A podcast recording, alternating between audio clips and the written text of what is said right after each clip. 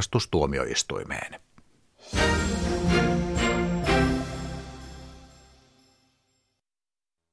Yle Radio Suomi, ajan tasa.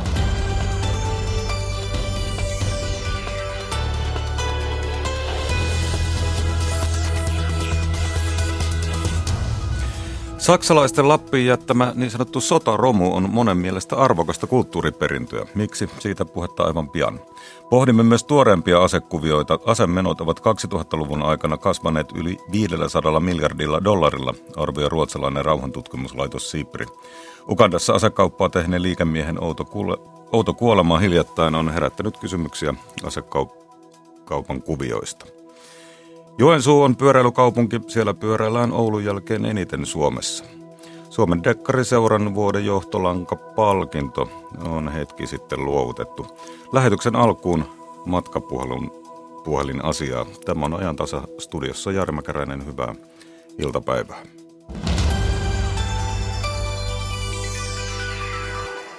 Barcelonan Telealan messujen perinne taitaa olla nykyään se, että Nokia julkistaa retropuhelimen.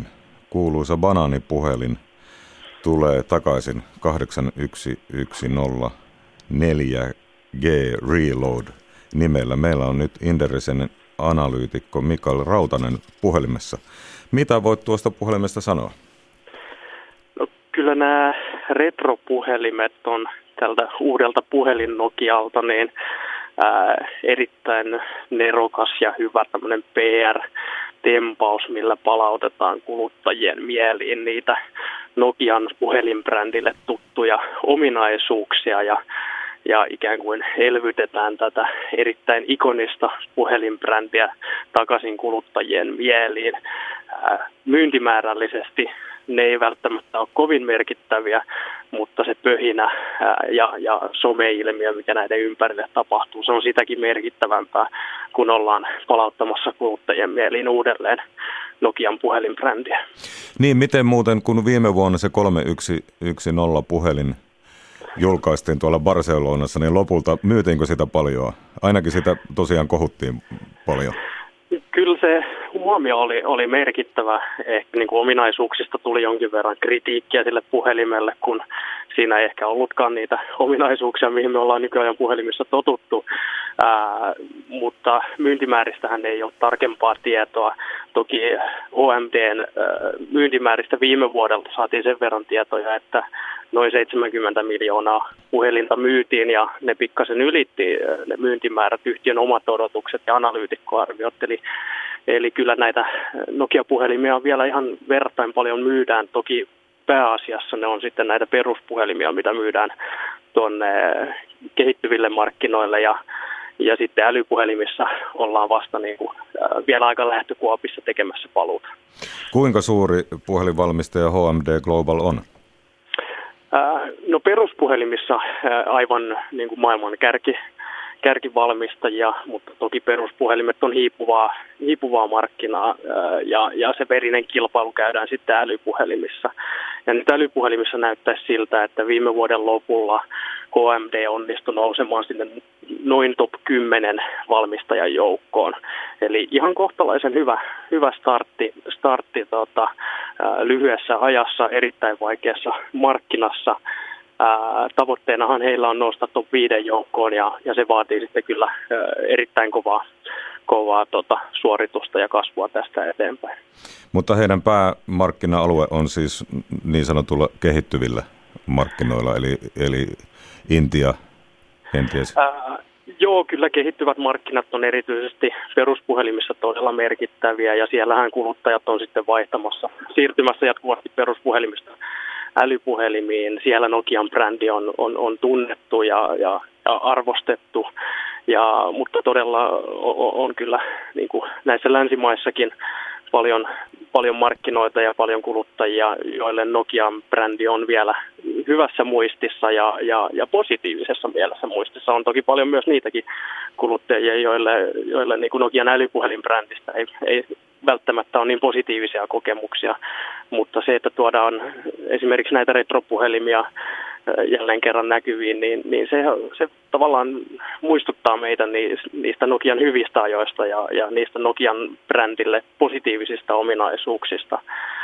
millä nyt tämä HMD Global erityisesti pyrkii ratsastamaan, koska tämä on ihan äärimmäisen kilpailtu markkina ja, ja kyllä se on se brändi, millä, millä tota, HMD pyrkii erityisesti tässä markkinassa erottumaan. Itse laitteella on vaikea, vaikea merkittävästi erottua.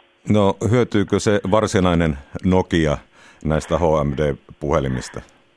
No varsinaisen Nokian mittakaavassa kyseessä on varsin pieni liiketoiminta, eli Nokia, Nokia saa lisenssituloja sekä HMDltä niin kuin teknologian käytöstä että sitten Nokia puhelinbrändin käytöstä.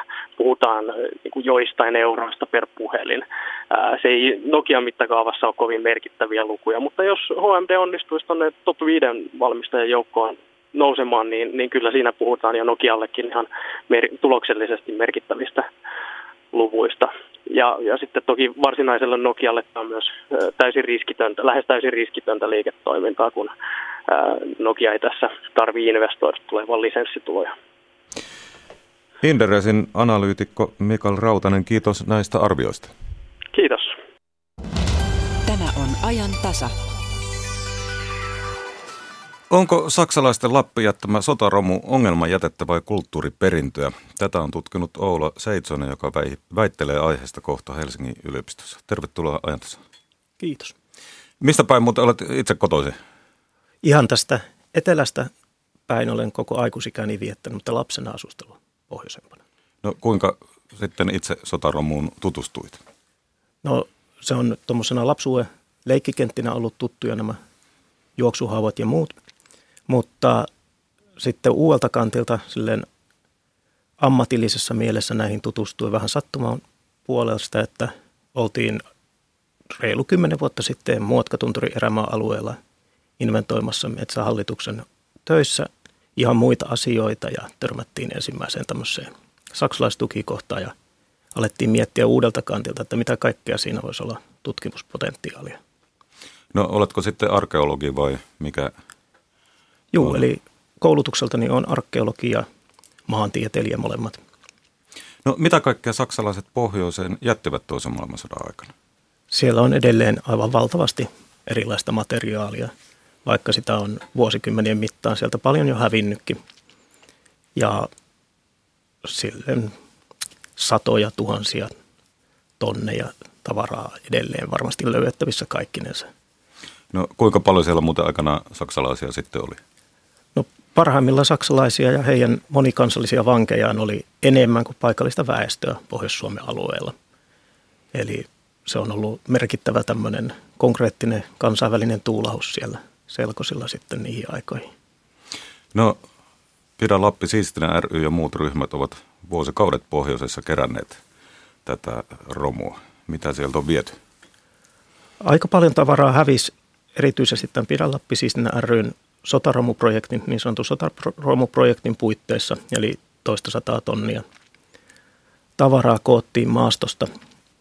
Mutta joitakin vuosia sitten käytiin kulttuuriperintöhenkilöiden ja tämän yhdistyksen välillä tämmöinen kokous, jossa sitten päästiin yhteisymmärrykseen siitä, että ainakin toistaiseksi tämä toiminta, keräystoiminta on laitettu jäihin ja nyt kun näiden sota-ajan kohteiden kulttuuriperintöarvoa on alettu enemmän ja laajemminkin huomioimaan, niin todennäköisesti tämän tyyppistä toimintaa ei enää jatketa, tämmöistä systemaattista maastosta keräämistä.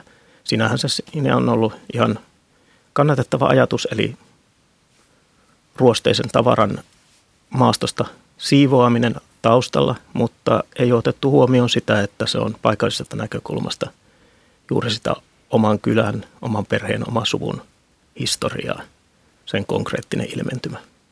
No miksi keräjät ovat sitten niin omistautuneita asialle? No siinä on ollut se ajatus taustalla varmaankin, että tämä on tämmöistä ei-toivottua siellä Lapin puhtaassa maisemassa ja pyritty sitten siivoamaan pois sitä maisemaa pilaamasta, mikä sitten paikallisesta kantilta katsottuna niin ei ole ollenkaan se, mitä se on, vaan se on se paikallinen kulttuuriperintö juuri konkretisoituneena näihin jäänteisiin, joita sieltä maastosta löytyy. Ja siinä on ihan todennäköisesti tämmöiset perustavanlaatuiset maailmankatsomukselliset erot taustalla. Et useimmat näistä keräilistähän on ollut etelästä päin lähtöisin ja sitten ikään kuin tulleet ulkopuolelta tekemään tätä siivoustyötään pohjoiseen. No kiinnostaako sinänsä se, että kyseessä oli nimenomaan Natsi-Saksa? No niitäkin keräilijöitä löytyy.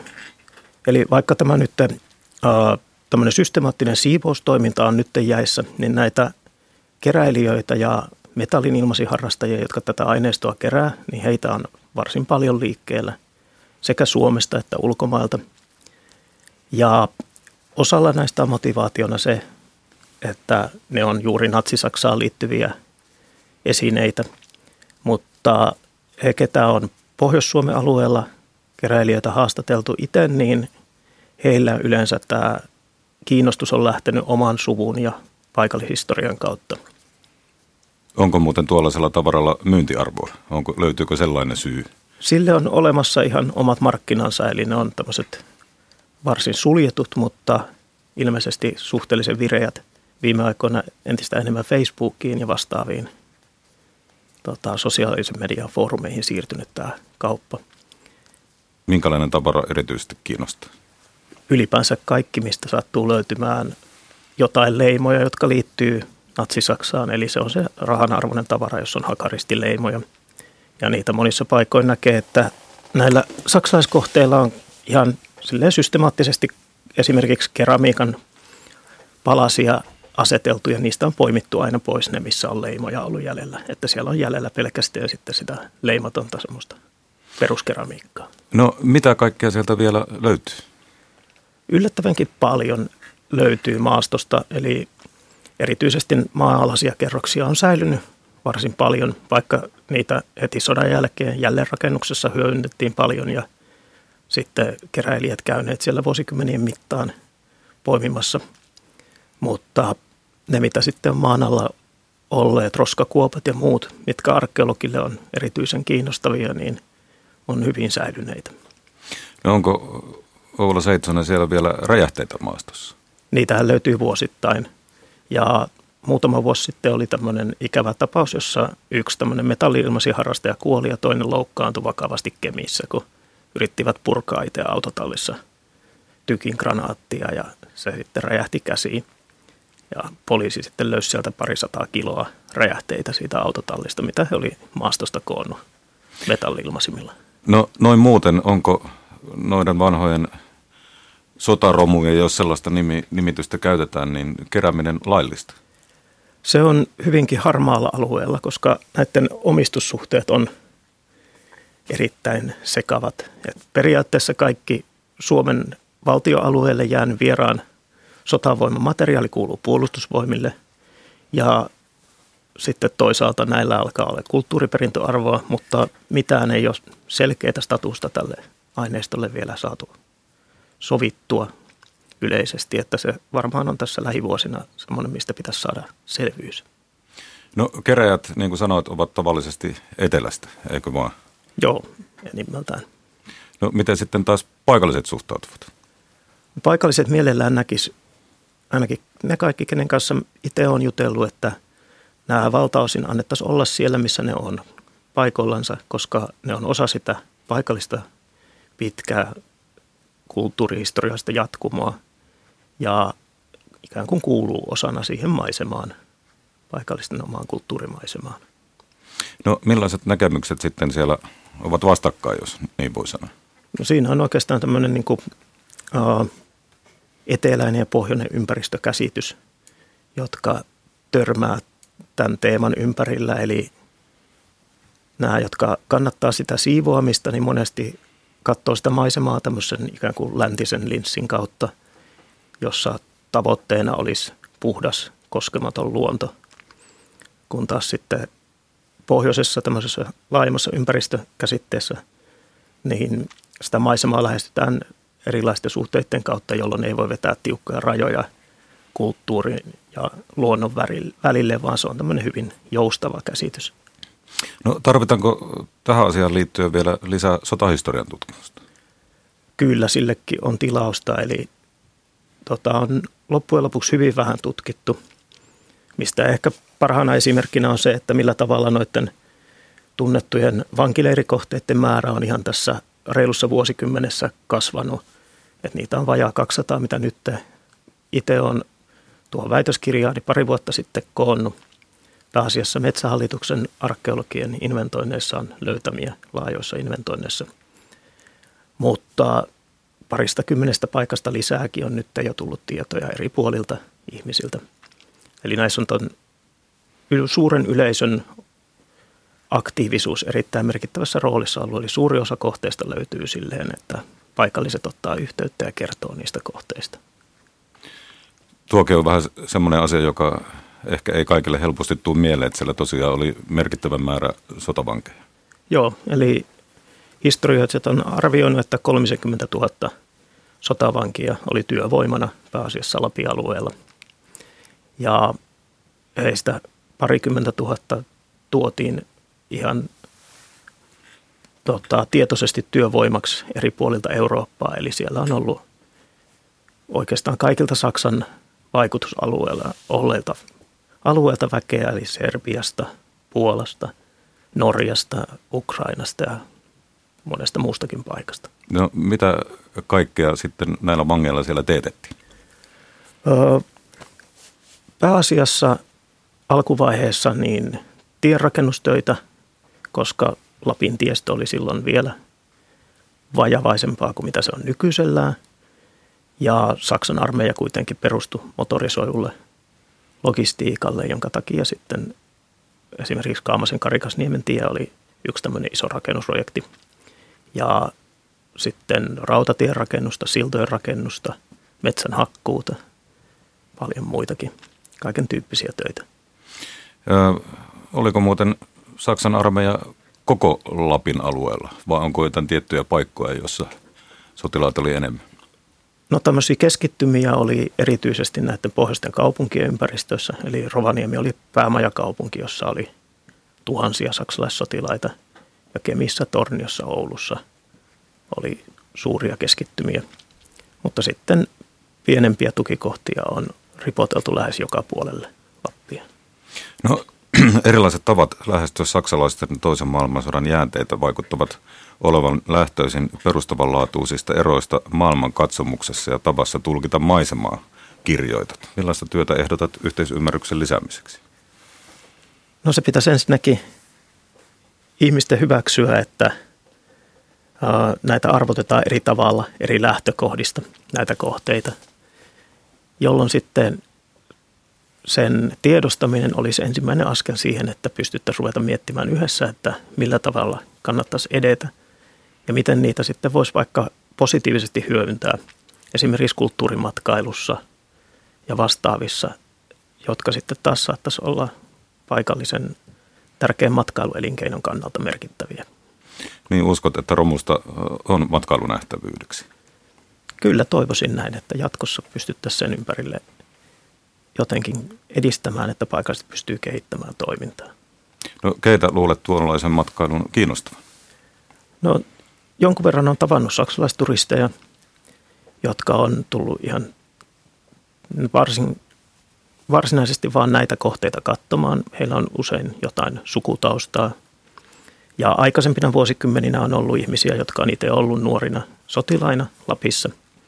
Niin jotkut heistä on vuosittainkin käyneet sitten eri puolilla Lappia matkailemassa ja katsomassa niitä paikkoja, verestämässä muistoja.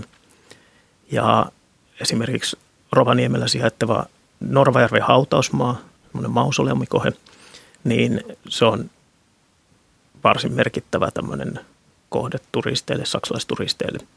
Eli sinne on koottu näitä saksalaissotilaiden jäänteitä, mitä maastosta edelleen löytyy.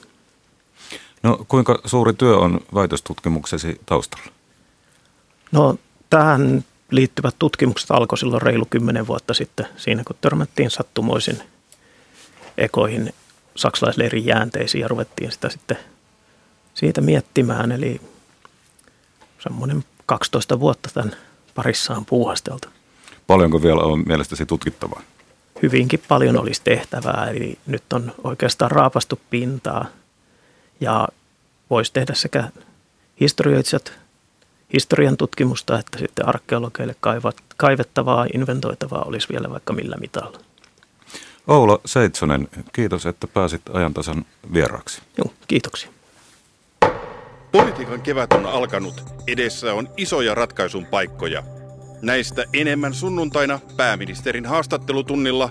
Suora lähetys tulee kesärannasta kello 14 uutisten jälkeen. Yle. Radio Suomi. Sitten vähän toisenlaista ase- asiaa. Asemenot ovat 2000-luvun aikana kasvaneet yli 500 miljardilla dollarilla. Näin arvioi ruotsalainen rauhantutkimuslaitos SIPRI. Ugandassa asekauppaa tehneen liikemiehen outo kuolema hiljattain on puolestaan herättänyt kysymyksiä asekaupan kuvioista. Kuviota yrittävät avata nyt ajatushautomo Safe Globin toiminnanjohtaja Maria Mekri ja asejärjestelmä asiantuntija Arto Pulkki. Maria Alakokko haastattelee. Aloitetaan tästä liikemiehen erikoisesta kuolemasta loistohotellissa Ukandan pääkaupungissa Kampalassa. Siis ruumista löydettiin kokaiinia ja tuholaismyrkkyä. Kuinka raakaa peliä asekauppa on? Kyllä asekauppa voi olla raakaa peliä, mutta ehkä tässä tapauksessa voisi sanoa, että tämä kuvastaa ehkä laajemmin sellaista, milla, millaista liiketoiminta laaja-alaisesti on Ugandassa, eikä ehkä niinkään sitten – aseteollisuutta tai, tai puolustusvälinen markkinoiden toimintaa, että aivan samalla tavalla konepajateollisuuden edustajia saattaa kuolla tällaisissa liikenneuvotteluissa, huijauksissa. Mehän nyt ei varsinaisesti vielä tiedetä, että mis, mistä tässä oikeasti oli kyse. Maria Mekri, mikä on teidän käsityksenne? Niin siis asekauppa on kansainvälisen kaupan ala siinä, missä muutkin kaupat. Liikemiehellä oli Ukandaan tullessaan mukanaan puolustusteollisuusyhtiö Patrian esitteitä ja jonkinlainen lupa markkinointiin. Minkälainen markkina Ukanda voisi olla suomalaiselle asetteollisuudelle, jos sinne ylipäänsä voisi viedä Arto Pulkki? No jos me katsotaan niitä tuotteita, mitä tällä hetkellä ja viime vuosina Suomesta on, on viety sellaisia isompia ja tunnetumpia, niin kuin esimerkiksi Patrian tuotteista AMV kuljetuspanssarivaunut tai pyöräpanssariajoneuvot, niin on, on kyllä vähän vaikea nähdä, että Ukandaan sellaisia myytäisiin, että, että Ukandalla olisi, olisi varaa näitä hankkia. Uganda, niin kuin hyvin monet muut Afrikan valtiot, on, on hankkinut aiemmin pääsääntöisesti Neuvostoliitosta ja sen jälkeen Venäjältä että kalustoa ja länsimaista kalustoa on, on hyvin rajoitetusti siellä käytössä. Ja itse henkilökohtaisesti en kyllä usko, että tästä olisi syntynyt minkäänlaisia kauppoja Ugandan suuntaan. No siis onko tässä ollut joku muu mahdollisesti sitten taustalla kuin tämä? Niin, tätä me ei tiedetä vielä, mutta että itse oletan, että ehkä tässä on, on saattu esimerkiksi käyttää Patriaa jonkun muun kaupan avaamiseen Patrian nimeä tai, tai sitten on saattanut kyse olla jonkinlaisesta huijauksesta. Näitä on, koska asekauppa on myöskin hyvin korruptioherkkää alaa, niin, niin on ollut tapauksia, joissa on, on esitetty, että ollaan tekemässä jotain hankintaa, vaan sen vuoksi, että on, on pyritty saamaan sitten jonkinlaista etua itselle, lahjuksia tai, tai muuta.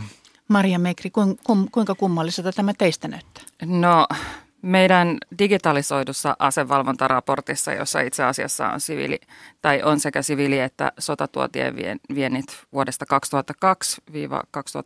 se on netissä kaikkien, kaikkien katsottavissa, armscontrol.safeglobe.fi, niin sieltä kyllä näkee, että eihän sinne alueelle ole Suomesta oikeastaan mitään viety.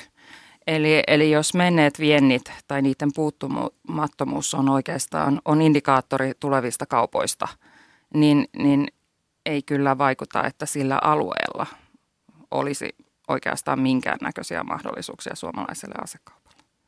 Voiko olla niin, että liikemies olisi tästä tietämätön tai että Patria olisi tästä asiasta tietämätön, jos nämä on näin ihan julkisia tietoja ja asekaupasta varmaan tiedetään?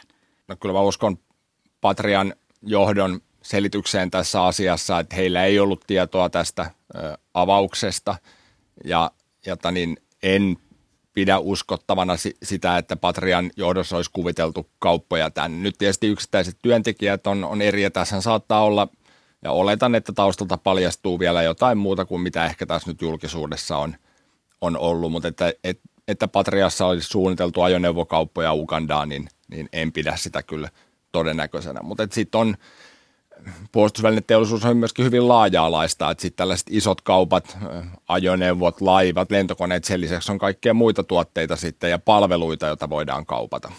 Suomesta on tehty asekauppaa yli sataan maahan. Kuinka iso rooli asekaupassa on valtiolla, Maria Mekri? Iso on, Va- varsinkin kun puhutaan näistä kalliimmista tuotteista, eli panssariajoneuvoista, niin ne hinnat alkaa ole, ole niin valtavia, että, että siinä ei oikein kyllä yksityiset niitä, niitä ostele. Eli siinä on tärkeää, että mukana on joku, jolla on titteli ja arvovaltaa. Siitä en osaa sanoa. No jos me puhutaan, niin kuin Maria sanoi, että kun me puhutaan isommista asejärjestelmistä, isoista kaupoista nyt, vaikka sanotaan, että jos hankitaan vaikka muut, nyt esimerkiksi Katarin kauppa, puhutaan noin 400 pyöräpanssariajoneuvosta, semmoista maksaa vähintään muutama miljoona euroa kappale, tarkoittaa että puhutaan miljardiluokan kaupasta, ne on silloin käytännössä semmoisia kauppoja, neuvotellaan valtioiden välisenä kauppoina. Sama koskee laivoja, torjuntahävittäjiä ja vastaavaa kalustoa, mutta sitten on tätä pienempää kauppaa. Et tietysti niin puolustusvälineteollisuuteen Suomessakin on paljon sellaisia yrityksiä, jotka on ihan muutama hengen yrityksiä ja myy hyvin pieniä tuotteita. Ja, ja silloin niitä tehdään henkilötasolla edustajien kautta ja muuta. Eli, eli tätä kauppaa on hyvin monennäköistä. Ukandassa olen liikemiehen kanssa matkustanut ex-liikenneministeri ja kansanedustaja Suvi Lindeen on ollut hyvin hiljaa tästä matkasta. Minkälainen rooli hänellä voisi olla, kun hän on kuitenkin ex-ministeri? Nyt jos puhutaan juuri, juuri tällaista, yritetään ehkä avata jotain kauppasuhteita ja muita, niin, niin on kyllä hyvin tyypillistä, että tämmöisissä isommissa kaupoissa varsinkin, niin eri valtioiden kauppaministeriöt, viennistä vastaavat ministeriöt pyrkii edistämään näitä kauppoja ja, ja tekemään tämmöisiä valtiotasoisia yhteyksiä.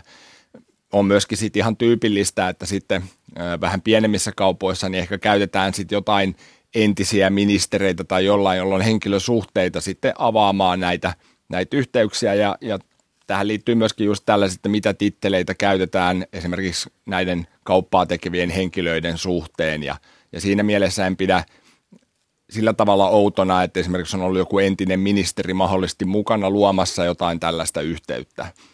Tosin edelleen totean, että en varsinaisesti pidä sitä kauppaa niin kuin, niin kuin mitenkään – semmoisena mahdollisuutena, että tähän olisi esimerkiksi suhtauduttu Suomen valtion tasolta sillä tavalla, että nyt jollain tavalla panostetaan tähän ja, ja, ja muuta. Että kyllä Suvi Lindeen sillä tavalla on tässä tapauksessa ollut puhtaasti yksityishenkilönä, mutta tietenkin niin, että hänellä on ollut entisen ministerin status. Hmm. Sitten jos ajatellaan tätä asekauppaa laajemminkin, niin, niin Patriasta siis kolme työntekijää on lähtenyt tämän Uganda-jupakan myötä. Miksi aseet, aseet tai tämmöisiä aseita kauppaavat yritykset joutuvat käyttämään konsultteja? Maria Mekri. No itse asiassa minua yllätti Patrian tiedotustilanteessa, että he käyttävät niin vähän konsultteja koska itse ajattelin, että asekauppaa käydään nyt useissa eri maissa. Se on hyvin hankalaa yritysten tietää, että minkälainen myyntitilanne on ja minkälainen kauppatilanne on erilaisissa maissa, jolloin konsulttien käyttäminen tämmöiseen varhaiseen tiedusteluun siitä, että onko, onko kiinnostusta vai eikö ole, on kansainvälisesti aika, aika yleinen käytäntö. Päästäänkö näihin kauppoihin sitten paremmin kiinni, kun siirretään vastuuta konsulteille, Arto Pulkki? Niin kuin Mara sanoi, konsultteja on kyllä kovin monenlaisia, eli on näitä, jotka suoraan edustaa tämmöisiä tuotteita, mutta on hyvin yleistä, että on myöskin paikallisia asiantuntijoita. Esimerkiksi sellaisia, mitä nyt Suomessa käyttää, kun, kun Hornetin seuraajaa tässä, tässä ollaan hankkimassa, niin siinä on monia entisiä suomalaisia sotilaita konsultoimassa sitä, sitä kauppaa. mutta kyllä tarvitaan apua monella tavalla. Siis kaikki yritykset käyttävät paikallisia konsultteja ihan toimialasta huolimatta. Et, et se on myöskin pitää muistaa, että tämä ei ole sillä tavalla ihan niin kuin – puolustusvälineteollisuuteen tai niiden myyntiin spesifistä toimintaa. Mutta että on olemassa sitten myöskin tällaisia, että tutkitaan markkinoita ja, ja muuta ja, ja tällä alalla pyörii todella paljon erilaisia konsultteja, mutta hyvin, hyvin niin erilaisia palveluja tarjoten. No mutta saadaanko esimerkiksi Euroopan ulkopuolelle, jos ajatellaan lähi tai Afrikkaa, niin myytyä mitään ilman, että, että on tämmöistä voimallista kestitsemistä ja lahjoja, niin sanotusti korruptio, kuinka isossa roolissa se on näissä? Sitä on tietysti, että mikä lasketaan korruptioksi, mutta on selkeä, että on kulttuurisia eroja näissä. Että semmoinen, mikä Euroopassa esimerkiksi laskettaisiin korruptioksi, on normaalia vieraanvaraisuutta sitten esimerkiksi Lähi-idässä. Ja, ja tässä joudutaan tietysti tarkkaan harkitsemaan, että et, et millaisia toimintatapoja voidaan ylläpitää. Ja ne on myöskin aina kulttuuriin sidonnaisia. Näin meilläkin esimerkiksi lainsäädännössä ei voida ihan tarkkoja rajoja asettaa tälle toiminnalle. Mutta kyllä noin yleisesti ottaen monet tämmöiset isommat teollisuudet, isot kaupat, niin on sillä tavalla kovin herkkiä – ja nyt puhutaan esimerkiksi monesta lähi maista, jossa käytännössä puhutaan kuningaskunnista, missä muutama suku hallitsee jotain valtiota, niin siellä henkilösuhteilla on kyllä todella iso merkitys. Kun mainitsitte jo tästä näin, että, että meilläkin niin kuin on nämä hävittäjien ostot ja, ja sielläkin tämä loppaus on, on nyt kovaa tällä hetkellä, niin terveydenhuollossa on ollut esimerkkejä, että palvelujen ostajan puolelta on siirrytty myyjän puolelle. Eli tämä on sitten myöskin täällä puolustusvälineteollisuudessa yleistä. Mi- mi- miten Maria Mekrin näkee tämän? En tiedä, onko yleistä, mutta, mutta on, on toki näin. Ja, ja ehkä puolustusteollisuudesta yleensä, niin kun on paljon rahaa ja paljon, paljon poliittista intressiä, niin se tietysti, tietysti kerää ympärilleen ihmisiä. Minkälaisia tapauksia tässä on, Arto Pulkki? Onko ihmetystä herättänyt joku tähän liittyvä? No tietysti näitä on, tämä on monella alalla tyypillistä, mutta kyllä puolustusvälineteollisuudessa on varsin yleistä se, että, että hankintapuolta siirrytään myyjän puolelle. Toki eh, ehkä ihmismäärät on kohtuu pieniä, mutta että kyllä kaikkien puolustusväline yritysten maailmanlaajuisten johdossa on paljon entisiä sotilaita ja sitten myöskin nämä toimii, toimii paikallisena konsultteina sitten myöskin isoissa hankinnoissa. Ja kyllä näistä väistämättä tulee sitten erilaiset jääviys- ja salassapitokysymykset ja näitä joudutaan harkitsemaan. Ja on muutamia maailmanlaajuisia aika isoja kauppoja peruttukin sen vuoksi, että, että on epäilty, että on, on syntynyt jonkinlainen jääviys. Suomessa tällaisia julkisia epäilyjä ei ole ollut, mutta että kyllähän nyt on esimerkiksi Hornet seuraaja hankinnassa, niin kaikilla valmistajilla, jotka on, on nyt tässä loppuvaiheessa mukana, niin kaikilla heillä on entisiä suomalaisia sotilaita. Ja ehkä sellainen, että voisi sanoa, että itselle vähän ehkä särähti korvaan puolustusvoimien 2000-luvun alun, alun komentaja Amiraali Kaskiala, kun hän ihan avoimesti 2016 sanoi, että hän haluaisi edustaa kyllä jotain näistä yrityksistä, että jos he vaan käyttäisivät hänen palvelujaan ja siitä meni noin puoli vuotta ja hän ilmestyi sitten Boeingin konsultiksi Suomeen. Näin sanoi asejärjestelmä asiantuntija Arto Pulkki. Toiminnanjohtaja Maria Mekri oli toinen haasteltu. Maria Alakokko toimitti.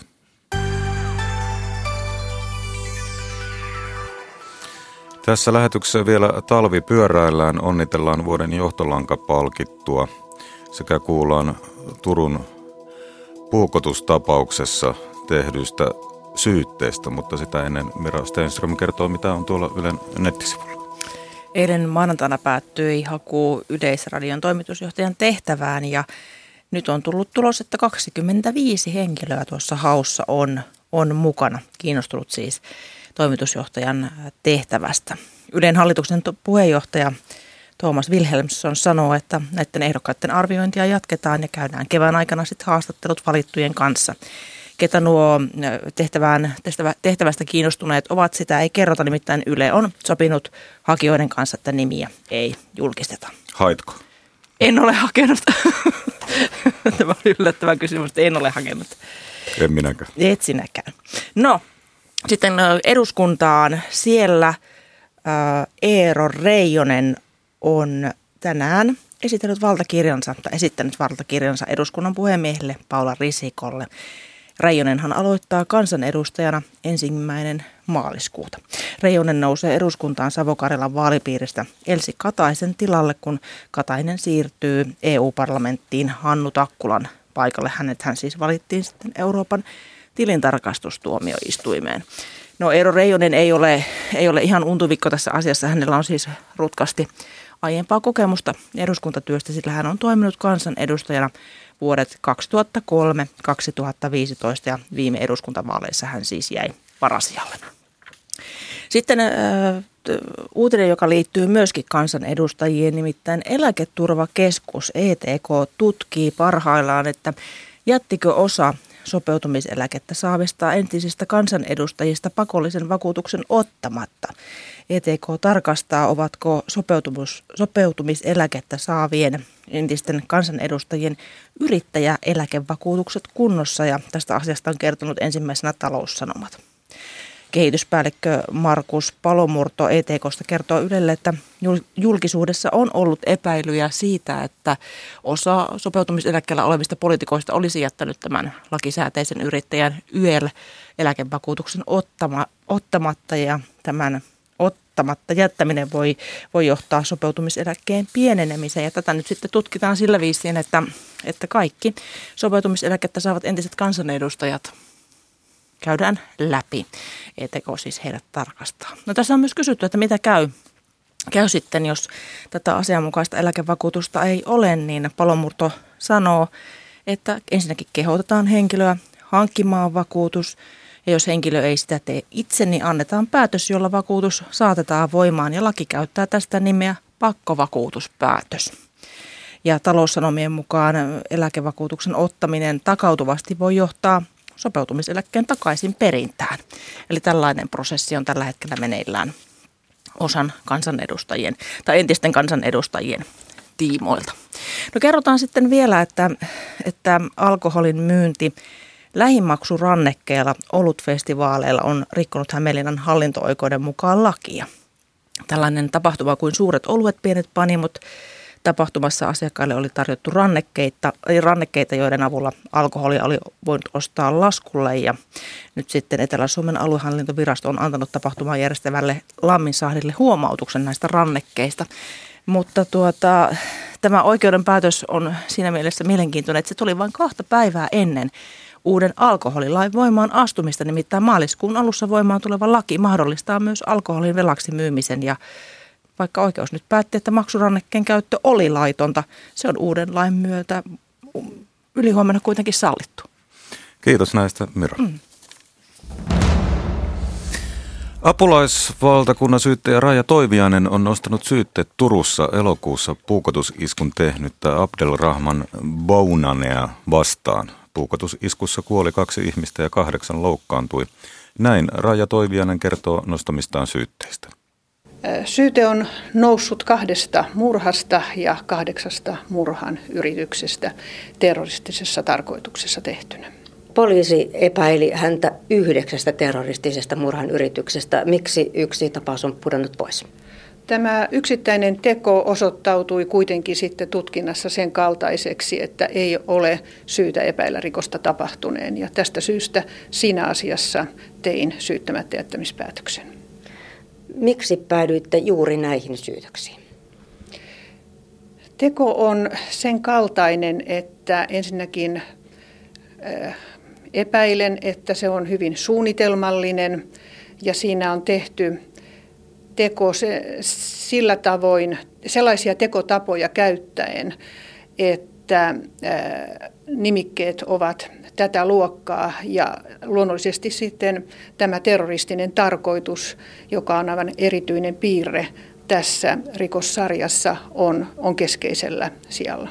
Ja tässä tapauksessa väitän, että henkilö on toiminut ter- terroristisessa tarkoituksessa, kun hänen tarkoituksenaan on ollut levittää vakavaa pelkoa Suomen väestön keskuuteen. Näitä terrorismisyytöksiä on ajattu nyt aikaisemminkin oikeudessa. Viimeksi kaatuivat syytteet ensimmäisessä vierastaistelijaoikeudenkäynnissä. Miltä tämä tapaus vaikuttaa? Onko tässä syytteen helpompi saada nyt syytteet läpi? No tietysti se on tuomioistuimen asia arvioida se ja, ja tuota, itse katson, että tässä on vahvat perusteet epäillä henkilön syyllistyneen näihin syytteessä mainittuihin tekoihin. Minkälaista vääntöä odotatte asiasta oikeudessa? No kyllä tähän täytyy tietysti niin kuin kaikkiin asioihin valmistautua äärimmäisen eh, huolellisesti ja, ja uskoisin, että suurimmat keskustelut ja, ja väitteet käydään juuri tämän terroristisen tarkoituksen eh, ympärillä. Tämä puukottaja on myöntänyt nämä teot, että hän on tehnyt puukotukset, mutta kiistänyt tämän terroristisen tarkoituksen. Mitä se käytännössä nyt merkitsee sitä jatkon kannalta? No se on selvää, että syyttäjän täytyy panostaa hyvin paljon tämän tunnusmerkistöosan osoittamiseen ja, ja siihen olemme esitutkinnassa käyttäneet paljon aikaa ja Ja syyte on huolellisesti rakennettu tältä osin samoin kuin valmistautuminen sitten sen puolen osoittamiseen. Ja, ja se tulee varmasti olemaan tässä oikeudenkäynnissä yksi isommista kysymyksistä. Tämä epäilty on pyytänyt mielentilatutkimuksen tekemistä ja tämä tutkimus on tehty. Voitteko kertoa siitä jotakin? No tämä asia ei ole vielä julkinen. En voi valitettavasti siitä, sitä avata tarkemmin tässä vaiheessa.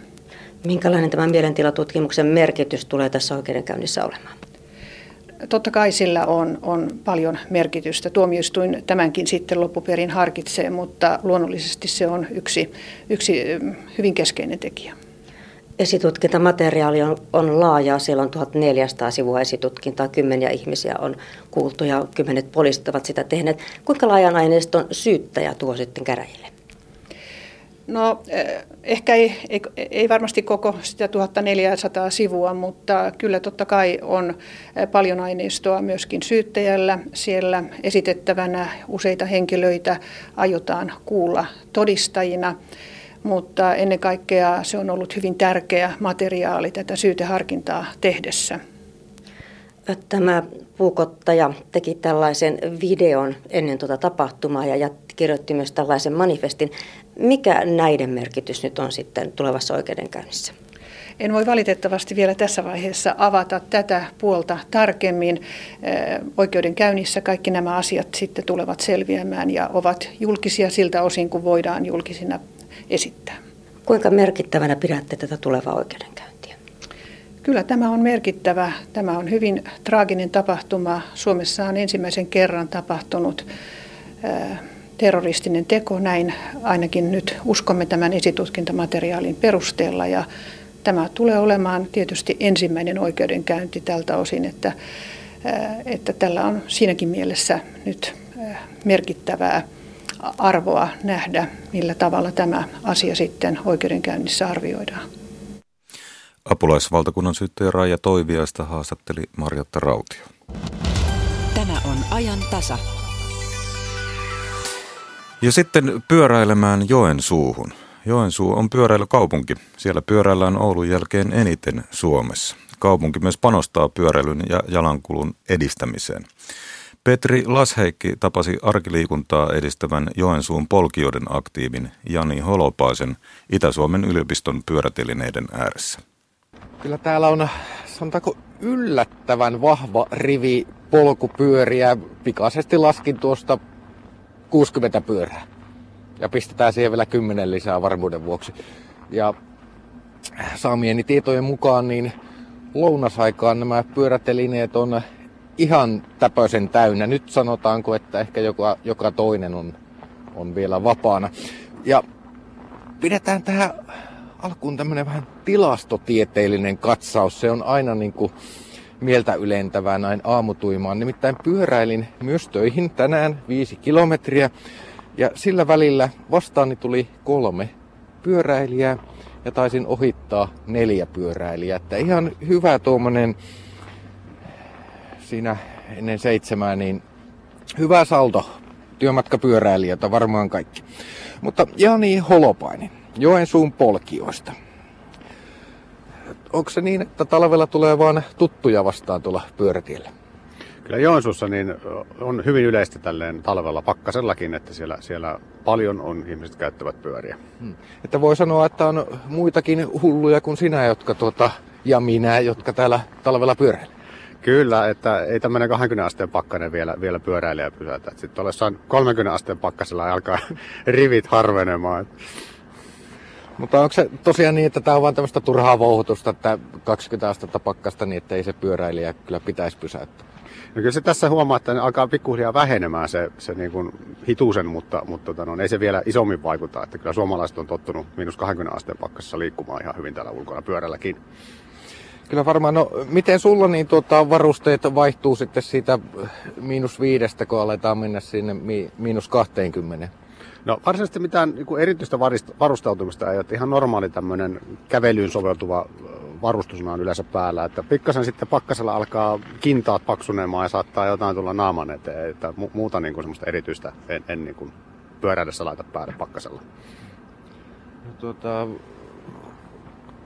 et ole sellainen että niin vaan viirut näkyy silmästä ja ihan semmoinen eskimo äijä. Ei, kyllä se, sit se tota, ainakin pitemmällä matkalla sitten myöskin se hengitys jäätyy naamalle, että jos kovasti laittaa, laittaa tuohon eteen, siitäkin tulee vähän sen epämukava olo, jos sitten on joku koppura huivi tuossa päällä, että, että ehkä varmemmin antaa sitten hengittää, hengittää kasvoja, niin ei, ei jää se kosteus siinä sisäpuolella.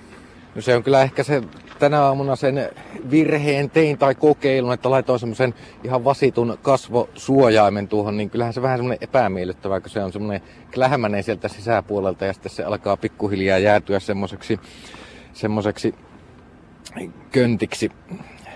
Mutta ootko sitä laskenut, että kuinka paljon talvella se työmatka pitenee niin kuin ajallisesti pyörääkö käyttää? Kyllä se pikkasen, sanotaan, tämmöinen pakkaskelin se vähän, vähän kankeuttaa sitä pyörää, että siellä, siellä nuo voiteluaineet niin on, on jäykemmät, että se, kyllä se niin kuin tippuu, tippuu se keskinopeus niin jonkun pari kilometriä tunnissa. Kyllä siinä huomattava, jonkunlainen ero kyllä, kyllä on, että kyllä sen huomaa. No itse ainakin huomaan, että tässä ihan käytännön työssäkin on semmoinen homma, että pakko laittaa tässä välissä hanskat käteen. Tuo alkaa tuo kylmä, kylmä metallinen mikki vähän käymään käymään käsien päälle. Mutta sulla ei ole mikään ihan tavallinen pyörä, että tämä on tämmönen, miten se nyt sanoisi? Laatikkopyörä. Ku, laatikkopyörä. Kolme, kolme pyörää on. Kyllä. Nämähän on, näitä on hyvin vähän, vähän Joensuussa näkynyt, mutta, mutta toisaalta tämmöinen lasten kanssa sellainen peräkärryhän on melkein yhtä, yhtä hyvä, että tähän saa pikkasen enemmän tavaraa kyytiin, että saa, saa pari lasta ja kauppaustokset menee, menee vielä mukavasti. Että on semmoinen niin sanottu pyörien rekka, että mahtuu, mahtuu enemmän tavaraa. Niin, se on kyllä erittäin käytännöllinen ratkaisu varmaan, mutta onko tämä pyöräily ja tämmöinen niinku ihan arkipyöräily ja varsinkin näin talvella, niin onko se vähän semmoista puutalohippiä hommaa? En, en ihan allekirjoita tuota, että kyllä se niin kuin sanotaan, että tässä ruutukaava-alueella niin on, on niin kuin nopeampi ajaa polkupyörällä, kun, kun ottaa se auto käyttöön. Ja kyllä tämmöisellä pakkasella niin auto kiittää, kun sitä ei käynnistä ollenkaan tämmöisellä pakkaskeleillä. Että ihan niin kuin autoa säästääkseenkin niin mielellään ajaa pyörällä tämmöiset lyhyet matkat.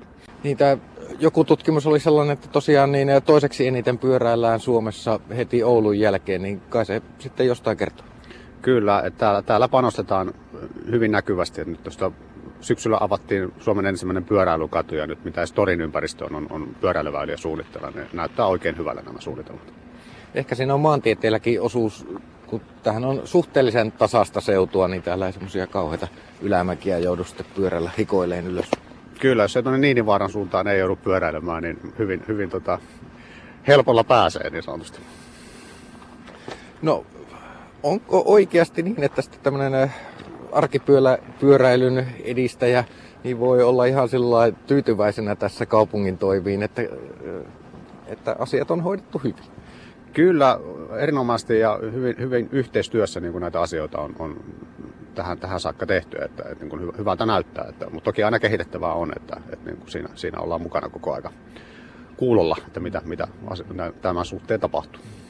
No kun mä itseäni mietin näin pyöräilijänä, niin haluan elää semmoista vähän niin kuin vapauden huumaa sen vartin ajan, kun tuonne töihin polien, että se jotenkin, jos vaikka pussillakin menee, niin siinä tuntee itsensä vähän semmoiseksi tuotantoeläimeksi, että siellä odottelee sitä pussia siinä, että onko se mennyt vai onko se myöhässä vai mitä tässä tapahtuu. Ja sitten menet sinne pöytäyteen pussiin ja siellä kyhyötät jossain nurkassa ja koitat olla häiritsemättä muita ja tuut sitten sinne toimiston kelmeisiin valoihin kyhjöttää, niin vähän semmoinen, kun siihen pyörän selkää hyppää, niin ah, tässä saa itse päättää vauhdin ja, ja reitit ja näin, niin millä tavoin tuolta noita ihmisiä, jotka ovat tulleet tänne yliopistollekin autolla, niin millä tavoin heitä voi houkutella sitten vaikka kävelemään tai pyöräilemään töihin tai mihin tahansa he menevät? No siinä on varmaan ensimmäinen se rahallinen asia, moni on nuuka, niin, niin kyllähän tämä pyöräily säästää aika paljon myös autoiluun verrattuna. Ja toinen on sitten tämmöinen niin kuin terveysvaikutukset, niin jos siellä autossa istuu päivät, niin siinähän joutuu sitten päivän päätteeksi menemään jonnekin liikunta, liikuntahommiin, niin tässä niin kuin lyö kaksi kärpästä yhdellä, yhdellä iskulla, että samalla liikkuu ja tulee se kuntoilu, kuntoilu hoidettua. Että kyllä se niin kuin siinä, siinä on kaksi aika vahvaa, vahvaa varmasti kriteeriä, että miksi pyörä, pyörä on hyvä liikuntaväline. Oletko itse laskeskellut, että kuinka paljon kaloreita kuluu, kun tätä pyörää sohlaa täällä pitkin kyliä? Mutta arkipyöräilyssä en, en, mutta sanotaan, että kyllä tuommoinen 5000 kilometriä vuodessa tulee arkipyöräilyä, että siinä, siinä varmaan joku kalorikin palaa, että toisenkin pullan saa ottaa kahvitunnilla, jos siltä tuntuu. No niin, siinähän se ehkä onkin se paras, paras motivaatio, että sitten kokouspullaa saa ottaa vähän ekstraa, kun tulee pyörällä sinne töihin. Jani Holopainen ja Petri Lasheikki pyöräilivät Joensuussa. Suomen Dekkariseuran vuoden johtolankapalkinto on hetki sitten luovutettu Timo Saaro romanille Kuoleman kuukausi. Sain voittajan puhelimeen ennen kansallisteatterissa pidettävää juhlatilaisuutta. Tässä palkintoraadin lausumaa. Kuoleman kuukausi on taitavasti rakennettu historiallinen dekkari. Se luo elävän ajankuvan vuoden 1917 Helsingistä. Saarto kuvaa tarkkanäköisesti järjestysvallan sekasortoa ja osapuolten välillä kytevää epäluuloa. Millainen kuva sinulle ja tässä kirjassa hahmottuu itsenäistymisvuodesta? Kyllä se oli semmoinen hyvin, hyvin tota, sekava vuosi ja se oli tota, täynnä monenlaisia traagisiakin tapahtumia. Ihan alkaen sitten maaliskuun vallankumouksesta, joka tota, Helsingissä sai aikaan sitten sen, että poliisikunta sai lähteä viroistaan, koska katsottiin, että nämä poliisit oli saarin tukipylväitä ja kannattajia. Ja sitten siihen tilalle palkattiin tällaisia kansanmilisejä järjestäytyneen työväen keskuudesta. Ja se kevät sitten oli semmoinen aika karnevalistinen ja täynnä toivoa. Puhutaan tämmöisestä Svabodan ajasta, vapauden ajasta. Mutta sitten sitäkin kaikkea aikaa himmensi nälänhätä, mikä täällä oli. Ei oikein ruokaa saanut kunnolla muuta kuin isolla rahalla mustasta pörssistä oli paljon lakkoja ja mielenosoituksia. Ja sitten tämä vuosi sitten kääntyi entistäkin levottomammaksi, kun tuli marraskuu, joka on sitten tämän romaanin aikaa. Ja silloin tuli marraskuun suurlakko, ja siihen, siihen tämä romaani lähinnä niin kuin ankkuroituu. No kuinka kiinnostuit ja miten perehdyit sadan vuoden takaiseen elämään? Mä kiinnostuin tähän aiheeseen jo montakin vuotta sitten ja lähdin vähin erin siihen tutustumaan, mutta sitten välillä tein toisen kirjan ja palasin sitten uudestaan tähän. Tämä aika on kiehtonut mua kylläkin yleensä tämä vuosi 17 ja juuri se, mitä, mitä tapahtui ennen kansalaissotaa. Että aika paljonhan puhutaan sitten kansalaissodan ajasta, mutta oli semmoista vieraampaa aikaa ja halusin ottaa siitä, siitä selvää tietysti sitten tutustuin tietokirjallisuuteen. Hyvä kirja on tämä Samu Nyströmin Helsinki 1914-1918. Siitä sai hienon yleiskuvan. Ja sitten sen jälkeen lähdin ihan arkistoihin etsimään tietoa. Kävin kansalli, kansallisarkistossa tutustumassa esimerkiksi näihin milisin ilmoituskirjoihin, joista saa selvän siitä, että millaisia rikoksia siihen aikaan tapahtui. Ja ne avasi myös ikkunan sitten ihan tällaiseen mikrohistoriaan, kaikkiin esineisiin ja asioihin, mitä esimerkiksi varastettiin. Ja se näytti aika paljon sen ajan ihmisen maailmasta ihan tälleen yksityiskohtaisella tasolla. Ja myös tutustuin sitten työväen arkiston näihin kokoelmiin. Siellä on muun muassa tämmöinen työväen muistohistoria muistihistoria, jossa niin muistelevat nämä entisään ihmiset niitä tapahtumia, mitkä liittyvät tähän milisiaikaan. Ja kävin myös kansanarkistossa tutustumassa erilaisiin pöytäkirjoihin ja niiden liitteisiin, mitä tuohon aikaan kuuluu. Sieltä sai paljon sitä yksityiskohtaista tietoa. Taidat olla faktoille uskollinen. No kyllä, tässä nyt mennään niin kuin suurin piirtein näiden faktojen mukaan. Tietysti aina tarina on sellainen, että kun se lähtee kulkemaan eteenpäin, niin sitten jossain vaiheessa mennään aina tarinan ehdoilla, mutta sitten palataan tiukasti näihin faktoihin. No miten sisällissodan uhka leijuu kertomuksessa? No kyllähän se leijuu, koska silloin syksyllä Helsingissähän tapahtui sitten se suurlakon aikana sillä lailla, että näistä työväen järjestyskaartilaisista, jotka oli sitten alun pitäen muodostettu suojaamaan, suojaamaan näitä työväen mielenosoituksia ja myös katsomaan, että ei nämä omat siellä mitenkään liikaa innostu. Niin niistä irtosi tämmöinen radikaali ryhmä, joka, joka valtasi sitten kaivohuoneen. Ja kaivohuone oli sitten taas näiden erotettujen poliisien tällainen harjoituspaikka koska tämmöinen valkoinen porvarillinen yhteisö taas ei oikein pitänyt siitä, että työväki oli ottanut vallan itselle, järjestysvallan itselle Helsingissä ja, ja sitten samaan aikaan puhas vallankumousta. Haluttiin tällainen vastavoima, eli muodostettiin tällainen poliisireservi näistä erotetuista poliiseista ja ihan tämmöisistä uusista rekryyteistä, jotka oli tulleet maaseudulta. Ja, ja tuota, tuolla näistä työväenjärjestyskaarteista sitten erkaantui tämmöinen radikaalimpi ryhmä, joka kutsui tämän punakaartiksi ja vallotti tämän, vallotti tämän kaivohuoneen. Ja itse asiassa niin se oli se kansalaissota oli hyvin, hyvin lähellä alkaa jo silloin siitä marraskuun suurlakosta, mutta jotenkin se sitten kuivu kokoon ja siirtyi muutamalla kuukaudella eteenpäin. No Raadin mukaan romaanisi erityinen ansio on eläytyvä henkilökuvaus. Miten helppoa tai vaikeaa on luoda toisen aikakauden ihmisiä? Mä en oikein osaa siitä, siitä helppoudesta sanoa sen paremmin, että ehkä se sitten multa kävi jotenkin luontaisesti, että mä en ainakaan mitenkään väkisin yrittänyt näitä henkilökuvia luoda sinne.